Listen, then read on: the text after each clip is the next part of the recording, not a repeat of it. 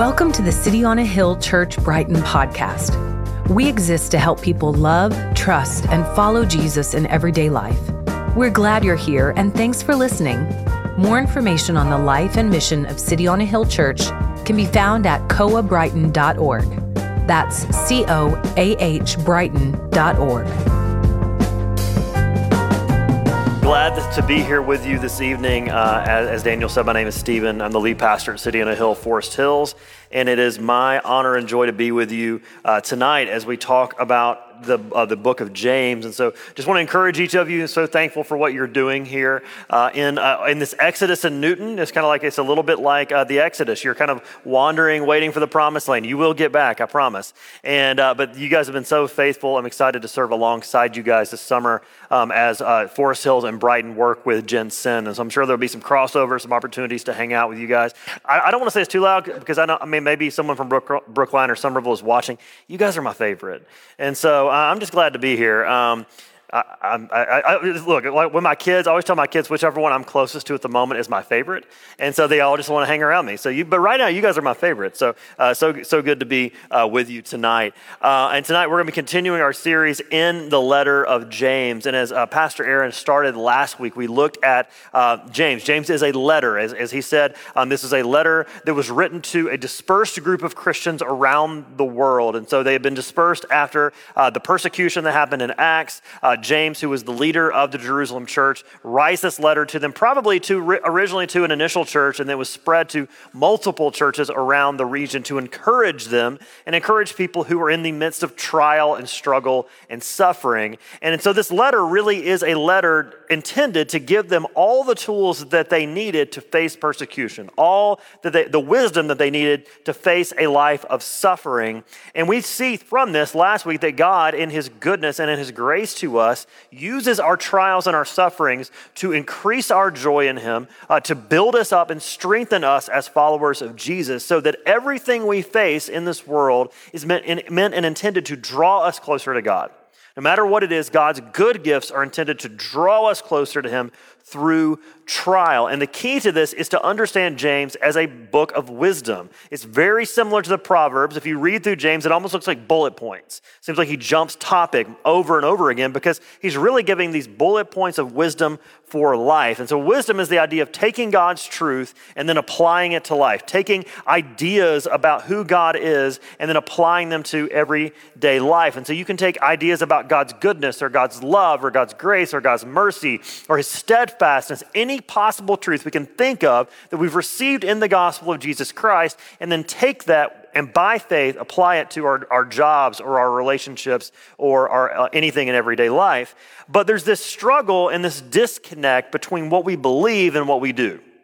There's a disconnect between believing that God is good and trusting that God is good. There's a disconnect between believing God is merciful and actually living out that mercy or believing in God's forgiveness and extending forgiveness to other people. And I believe that the reason for this is deep down we have a trust issue. We have an issue trusting that God is really who He says He is and God does what He promised He would do. Uh, I, I tend to be very skeptical of new things, which is really strange for a guy who planted two churches. Um, I tend to be really skeptical of new things because I'm just not an early adopter. Like when the iPhone came out, I was like, it'll never stick. I just did not believe that it would last. And somebody's like, man, this thing will change your life. I'm like, I don't believe you. I just, I'm just not an early adopter because when I see something new, something that's new to me, I tend to think it's just too good to be true. And so I'm one of these people who I, am a late adopter. I, I, read every review I can possibly find. I, I, tend to be a wait and see type of person, and I read the bad reviews. I want to know what that. I don't, I don't care you know, about the person who just marked five stars and moved on with their life. I want to know why that person marked one star. And I think that's how many of us approach God. We approach God with a wait and see mentality. We're not early adopters on his commands and on his promises. And so when we hear his commands and we hear his promises and we see the characteristics of who God is in the scriptures, we just think, you know, I just don't trust it. I'm, I'm just not sure. And I believe that's actually why the, one of the reasons that the Bible was written is written in such a way that we would see the faithfulness of God over and over and over again to tell us that we can really trust God. And almost, it's almost like saying, hey, go read the reviews. Read the reviews of God's faithfulness, that He's been faithful before and He will be faithful again. He's been trustworthy before, and he'll be trustworthy again. And that when we understand God's word rightly, it leads to life.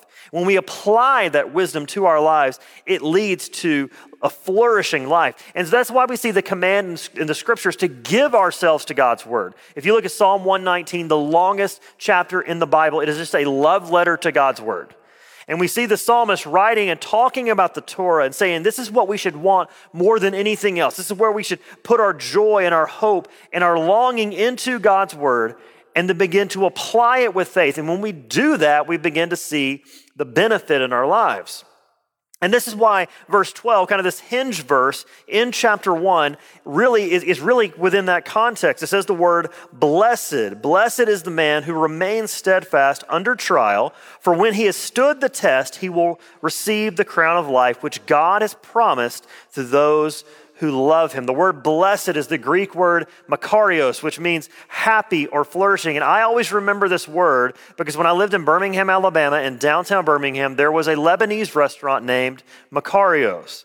And they had the best shawarma that I've ever had in my life. And so when I think of the good life, I think of shawarma, I think of Makarios, which means blessed, okay? So this shawarma is the good life. There will be shawarma in the new heaven and the new earth. I believe it. Amen. Amen. Uh, and so we've, we've seen this word blessed before in the Bible. We've seen this word blessed when we went through the Sermon on the Mount about a year and a half ago. And we see there this way of living before God and others that seems so counterintuitive, so counterproductive to how we think we should live, that actually leads to life. And what's being said here in James is that when we face our trials and we face our sufferings by trusting the God who loves us, it actually leads to our flourishing and we will trust the one that we love. And this is a matter of love because at the end of that verse it says that this is promised to those who love him. You will follow after what you love. You will trust what you love because we are designed to hitch our hearts to someone or something. And I don't know if you've ever tried to pull a trailer behind a vehicle. Wherever the vehicle goes, the trailer will eventually go. Your trust will always follow what you hitch your love to. And as we hitch our love to, to Jesus, we see that we can trust him even through hard circumstances. And so James puts this theory to the test. And he wants us to see what happens when we give God our whole heart. So we're going to kind of invert this passage a little bit because I do think we need to look at this with eyes of love. And so I want us to start out tonight by looking at what this tells us about God. Because if we don't see God rightly, if we don't understand who God is and why He's lovely, we'll never trust Him. Well, I mean, why would you trust someone that you don't know? It's a big difference if a stranger walks up to you and offers you a piece of candy versus your grandmother, right? I mean, ever since you were a little kid, it's like, don't take the candied apple from the stranger on Halloween. It has razor blades in it, right? Anybody ever hear that as a kid? But your grandmother's not going to give you a candied apple with a razor blade in it because she loves you and you love her and you can trust her. The Bible is unique because it shows us a God that we can know. It shows us a God who wants to be known, that He's not just transcendent, He's not just all powerful, He's not just above it all, but He's actually intimate and immanent among us. And this is why the call in Psalm 46 tells us to what? Be still and know that I am God. That's difficult for us, right? In a busy city where we just need to stop and slow down and take a deep breath and think about the God who wants us to know him. Or Psalm 27a, which tells us to seek his face, to know him personally and intimately. Or the new covenant promise of, of Jeremiah 31, verse 34, which says, And no longer shall each one teach his neighbor and each his brother, saying, Know the Lord for they shall all know me, from the least of them to the greatest, declares the Lord. For I will forgive their iniquity, and I will remember their sin no more. God wants to be known, and that should give us hope in the moments when he feels distant. In the moments where God feels far off and we don't feel like we can hear his voice and we're in a dry place spiritually, we have a God who tells us to call upon him and he will be found. And so, with this idea in mind, we have a God who wants to be known. And we see a few things about God that he reveals to us through this passage. And the first is that God is good. Our God is a good God. And so, what does it mean that God is good? Well, I think it means two things. One is that he's the standard of goodness. And then, secondly, He is what satisfies us as good. He's the standard of goodness. The Bible tells us he is perfect in all of his ways, which means he is perfectly loving and perfectly holy and just, perfectly mighty and gracious, and all that is good and right is summed up in the nature and the character of God, be, meaning that if he is the standard, he is the measuring stick by which we declare what is good. And I believe the problem we often have when we come to the Bible and we struggle with things we see about God and we wonder if God is good is we are measuring God against our standard of goodness. We're measuring God against our standard of mercy or our standard of what we would call loving or right. But if I were wanting to measure from here to the back of the sanctuary, I could attempt to walk it off. I've got big feet and long stride. I go, okay, that's about, you know, that's about a yard. I could walk it off. But if you were to take a measuring tape and measure from here to the front of the stage, that's going to give you an accurate measure of the distance, no matter how many steps I take off, no matter how right I think I am. I have to adjust my measurement by the standard of what's right and wrong. But it's not just about what's right or wrong, it's also about what we consider to be beautiful. So I want you to take a moment. I want you to just a little, little exercise here, a little group participation. Uh, I want you to get in your mind the, the visual of the most beautiful mountain you've ever seen. In fact, if you need to close your eyes, go ahead, just don't fall asleep. Um, take a moment and just get it in your mind. Imagine the most beautiful mountain you've ever seen. Okay, Everybody got it? Lock it in, okay? For me, it was seeing Denali. I got to serve two summers in Alaska, and I remember getting to see Denali for the first time. We're going to visit, and we pull off this little place on the side of the road, and I'm eating sourdough pancakes, getting to look at Denali. It was the most incredible thing I've ever seen in my life. And so, when you think about the, the, the standard of beauty, you compare every other mountain you've ever seen to that standard, right? You say, well, you know, it's not Denali, it's not Kilimanjaro or wherever, wherever you've gone. But what starts to happen is when you look at every other mountain, it makes your mind eventually go to the standard of beauty. In the same way, our hearts are designed that any goodness or beauty or truth, any little bit of that that we get to see or experience here is meant to point us towards God, who's the standard of goodness. And when you understand God as the standard of goodness, it changes the way that you see the gifts that He gives us. Verse 17 says, Every good gift and every perfect gift is from above. This means that when we face temptation, we can understand that God is not the one tempting us but that he wants good for us, that he has no evil intention for us. And so the trials and the suffering that we experience are ultimately good gifts, not to lead us to temptation, but to shape us and change us. And we even begin to see how he can use evil for good. If you remember the story of Joseph in Genesis, which in the fall we're going to begin going through Genesis, it's going to be a lot of fun about a really broken family. And, uh, and we, we see the story of Joseph, whose brothers, worst brothers ever, you know, spoiler alert, sell him into slavery. They sell him into slavery, and Joseph could have been bitter, he could have been angry, but eventually rises up to second in command over all Egypt. And when he had the opportunity to take out revenge upon his brothers, he shows them grace. And he says these words that what you meant for evil, God turned out for good. But not only is God the standard of goodness, he's also satisfying us that he is good. Psalm 34 says, Taste and see that the Lord is good. I don't know about you, but I love food. And there's several food examples in this. I, I was hungry, I think, when I wrote this.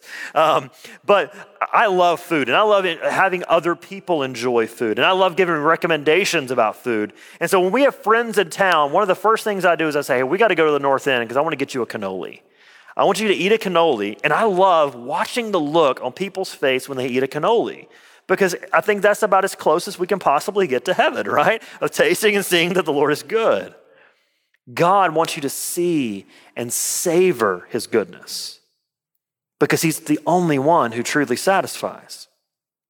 In John chapter 4, we see a visual of this where the woman at the well draws to the well at noon, believing that no one else would be there because of her shame. And she draws there and she's going to draw water, and Jesus providentially meets her at the well, and he says, I want to give you living water that will never, that you'll never thirst again. And as she begins to inquire about this and, and, and all this, he, Jesus eventually says, Well, you know, why don't you go get your husband? To which she says, I don't have a husband. And Jesus exposes her in that moment and says, No, you, you don't have a husband because you've had five husbands. You, you, you've given yourself to cheap alternatives looking for comfort or security or, or, or, or, or, or, or, or safety that were never going to be enough for you. But you need to look to the one who can satisfy your soul forever. Tim Chester says if you look for satisfaction or fulfillment anywhere other than in Jesus, then you will be left empty. If you look for meaning or identity anywhere else, then you will be left disappointed. There may be a, a moment of refreshment or pleasure, but you will soon be thirsty again. You will soon be dissatisfied, unhappy, unfulfilled, lost, and empty. But Jesus offers a spring of water welling up to eternal life. He says you need never, ever be thirsty again. So God is, is good, but He's also unchanging. Why, why can you trust God when your life falls apart? Because His goodness never fails. His goodness never changes, even when your perception or your ability to see His goodness does. And I believe this may be the most important characteristic of God that you and I can cling to and hold on to in the midst of trials. Verse 17 continues in the second half. It says that all these gifts are coming down from the Father of lights. That's creation terminology, these powerful overall creation, with whom there is no variation or shadow due to change. And so this is talking about the, the solar, uh, the, the, the kind of a solar lunar pattern. So that at some point there'd be a sun in the sky and then the moon would come out. He's saying that there is no variation with God, that He's not changing. That, that, that he's not, he, he doesn't weeble or wobble. He's, he's not wavering in his goodness to us. And we see this in the covenant promises of God that, much like to Israel, He does the same to us. That when we mess up again and again and again, God never throws His hands up and says, That's the last time. I'm done. He doesn't do that. He doesn't change based on a whim. He doesn't change based on what's popular. He doesn't change based on upon our culture. And we live in a culture where we can't decide whether butter is good for us or not. You know, we live in a culture where in the 70s, you know, you're, you're going to die if you eat too much butter. It's high cholesterol. And then it's like, no, you need, need to eat margarine. And it's like, well, no, margarine will give you cancer. So let's just eat butter and I'll go to Jesus faster. Like, we, we can't decide what's, what's good and right. We're constantly changing. But God's mercy towards us never does. And we see this, this unchanging nature of God in this way that his standard doesn't change. The, the God doesn't grade us on a curve. That we, you and I can't be pretty good because if it was up to us in our best efforts, it would be God lowering his standard in order to allow us in his presence, and God is not going to relax his holy standard. But also, we see the commitment of God to redeem us through the work of his son on the cross. We see the, the holiness and the love of God was satisfied in the unchanging purposes of God to redeem us from the very beginning of time. The third thing we see is that God is gracious, and this shows us his grace because why did God come to rescue us? Why did God call us into his family? It says at the beginning of verse 18, of his own will. Not because you're good enough, not because you have it all together, but because of His gracious and good, unchanging will. That God would give His very own Son, as Isaiah says, that it was His will to crush Him on our behalf. And when you think about this, when you think about the, the goodness of God, the unchanging nature of God, the graciousness of God, what, what should happen is it should make you think, how could I not love him? How could I not love the one who died for me? How could I, I, not love the one who loves me so much? And it changes the entire equation we begin to look at, as it says, that we've been saved by the word of truth, the unchanging promise of God. And we realize that all the promises of sin that are constantly changing, where they're constantly moving the goalposts on us, can never satisfy. And we're saved by the steady, faithful promises of God to us in Jesus. And we see the purpose of this at the end of verse 18 that we should be a kind of first fruits of his creatures. What's it mean to be the first fruits? It means a couple of things. One is, is that it means it's an idea of importance, that God created us as the pinnacle of creation, people who've been given the image of God to reflect him in the world, but also because of our sinfulness, we see this as redemptive That God redeems us, and then just like in the Old Testament, where they would take the very best of the crop, the very best of the animal, and set it aside as a sacrifice for God, you and I have been set aside for God. Why? To display His glory. So that all creation would see a redeemed people praising God, and they would look at God and say, Look at what God has done. Do you see how good God is? Do, do, you, do you see how unchanging and gracious He is? And when we think about this nature of God, do we have any doubt that He's a good gift giver?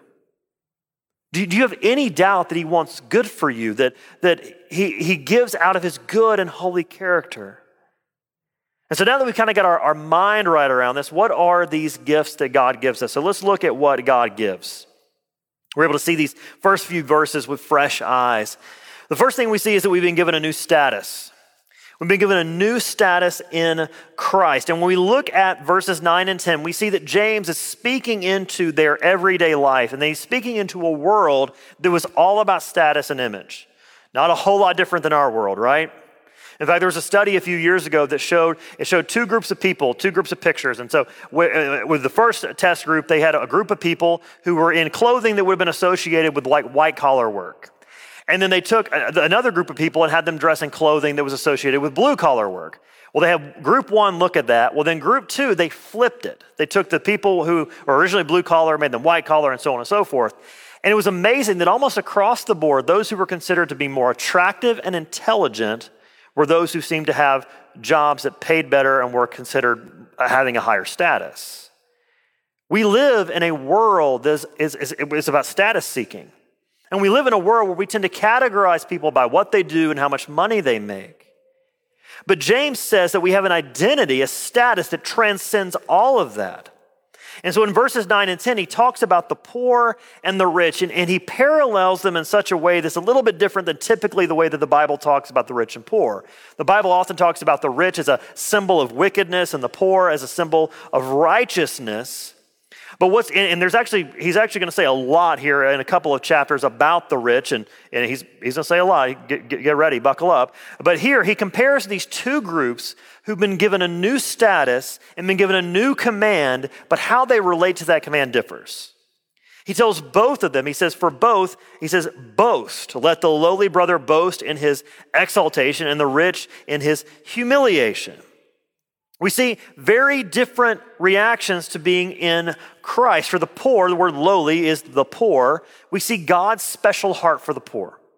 And we see this throughout the scriptures. We see these near to the brokenhearted. We see that he cares for the oppressed. And I do believe that this should inform how we care for the, the poor and the oppressed in our neighborhoods, even, even government policy. That's a, another sermon for another day. Um, but we even see that in Jesus' first words in uh, the Gospel of Luke, his first words in his teaching ministry were to, to bring liberty to the captive and bring freedom to the poor.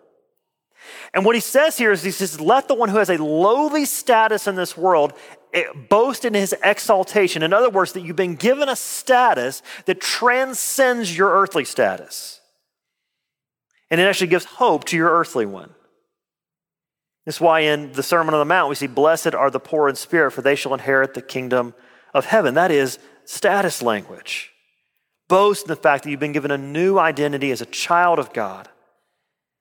But then he also calls for the rich to boast in their humiliation. If you are rich, and I would say most of us in this room, when we talk about the, the globally are rich, the world is ours. We, we have options. And typically, if you are, are rich or you're doing well, you get a lot of praise for what you do. You, you get praise at work. You're, you're seen as successful. You have degrees. You have you know, degrees on the wall. You, you have you know, you know, letters behind your name. And it's really easy to start thinking about those things as reasons to boast, reasons to say, look at me. Look at what I've done. Look at what I've accomplished. Look at where I've come from and look at where I am now. And those are not bad things, but the call for us is to boast our humiliation. Not our shame, because Christ has taken our shame, but that in following Jesus, we look like the Apostle Paul, who said that everything he had ever accomplished, everything he'd ever been born into, he said, I can count it all rubbish compared to knowing Christ. But also, we live in a world where following Jesus is hard. And you may look foolish in the eyes of others who would say, Why would you believe that? Why would you? I thought you were smarter than that. Following Jesus might cost you professionally, it might cost you influence, it might cost you relationships, but there's a call for us to count the cost and consider that humiliation worthy of following Jesus.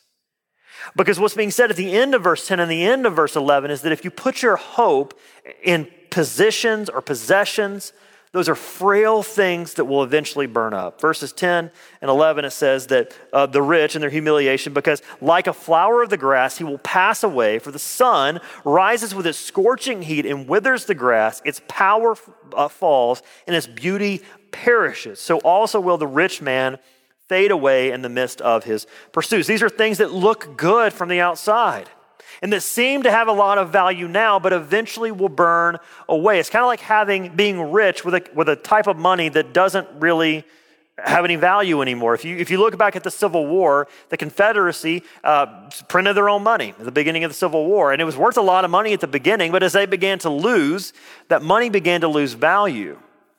And by the end of the war, if you, if you were caught with all that money, it was absolutely worthless. So, what good was it to be rich with Confederate money? In the same way, we can be rich in the world's eyes, yet poor in God's eyes. And that earthly beauty will fade. But whatever humiliation that we face here is worth what we have in Jesus. So we receive a new status, but secondly, we receive new affections. God begins to change what and how we love. And if you trust God that He's good, that He's unchanging, that He's gracious, what you begin to see, you begin to see what's really going on in the midst of temptation. As James says in verses uh, 13 and 14, it's not that God is using these trials to tempt you towards evil or tempt you towards sin, but He's actually using trials in your life to expose what's already in your heart. He's using these trials to expose what's already there, and the temptation latches onto that desire and longs after something that God doesn't want for us. Tim Keller says that the test is the occasion for the failure, but not the cause of the failure. So in eighth grade, I cheated on the only test that I've ever cheated on. I cheated on an algebra test. My, I, I, told the, the, the, congregation this morning because my mom often uh, watches in on our live stream. I'm like, I'm sorry, mom. You probably found out this way that I cheated on a test. Um, but I cheated on this test, and the reason I got caught was that the teacher had had multiple tests in the room. And so I filled out the answer for the wrong test. Uh, and so she calls me in. She says, Did you cheat on this test? And I said, I did. And she very graciously let me take the test again. Uh, the thing is, is that algebra test didn't cause me to cheat, it exposed something in my heart. It exposed that I wanted to do well more than I wanted to be honest. It exposed that I wanted a good grade more than I wanted to be a person of integrity. And so the trials and the tests that God brings into our life are not meant to tempt us towards evil because he wants our good. It exposes what's already there. It exposes our desires. And the verse, the word for desire in verse 14, where it says, but each person is tempted when he's lured and enticed by his own desire. That word desire is literally over desire.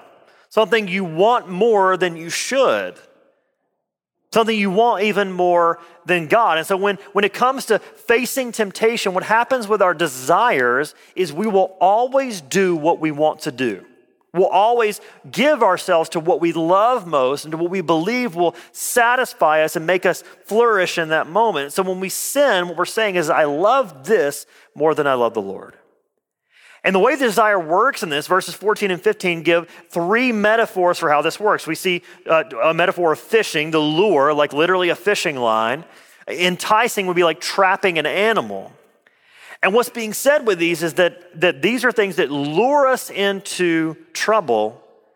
And verse 16 tells us, Do not be deceived, my beloved brothers. These are things that lie to you. Your, your desires, unchecked, will lie to you. It's, a lie saying that this is what you want most, this is what will satisfy, this is what is good. And to use that, that, that fishing terminology a little more, I, love the fish. I don't know if you do, but, but we, there's two ways you can bait a fish. You, you, can, you can use live bait, which looks real. It is real, but it's got a hook inside of it. And there are some ways that our desires are enticed or lured away with something good, something real, something actual that just has a hook hidden inside of it to draw us away from God. And there are other times that it's artificial, use artificial bait that's plastic and inauthentic. But the other metaphor that, that James uses is the idea of pregnancy. He says that when our desire implants, when it, uh, when it conceives, it gives birth to sin. And so it gives an occasion to sin. And if it's lived out to its fullest extent, it grows towards death. What desires are we giving ourselves to? Where are we being lured away by and enticed by that is ultimately attempting to lead us to death? But one of the gifts that God gives us as we trust Him and we give our whole heart to Him as He begins to change our, what we desire. And in fact, if we look at verse 18, this, this is creation language, to be the first fruits of His creatures.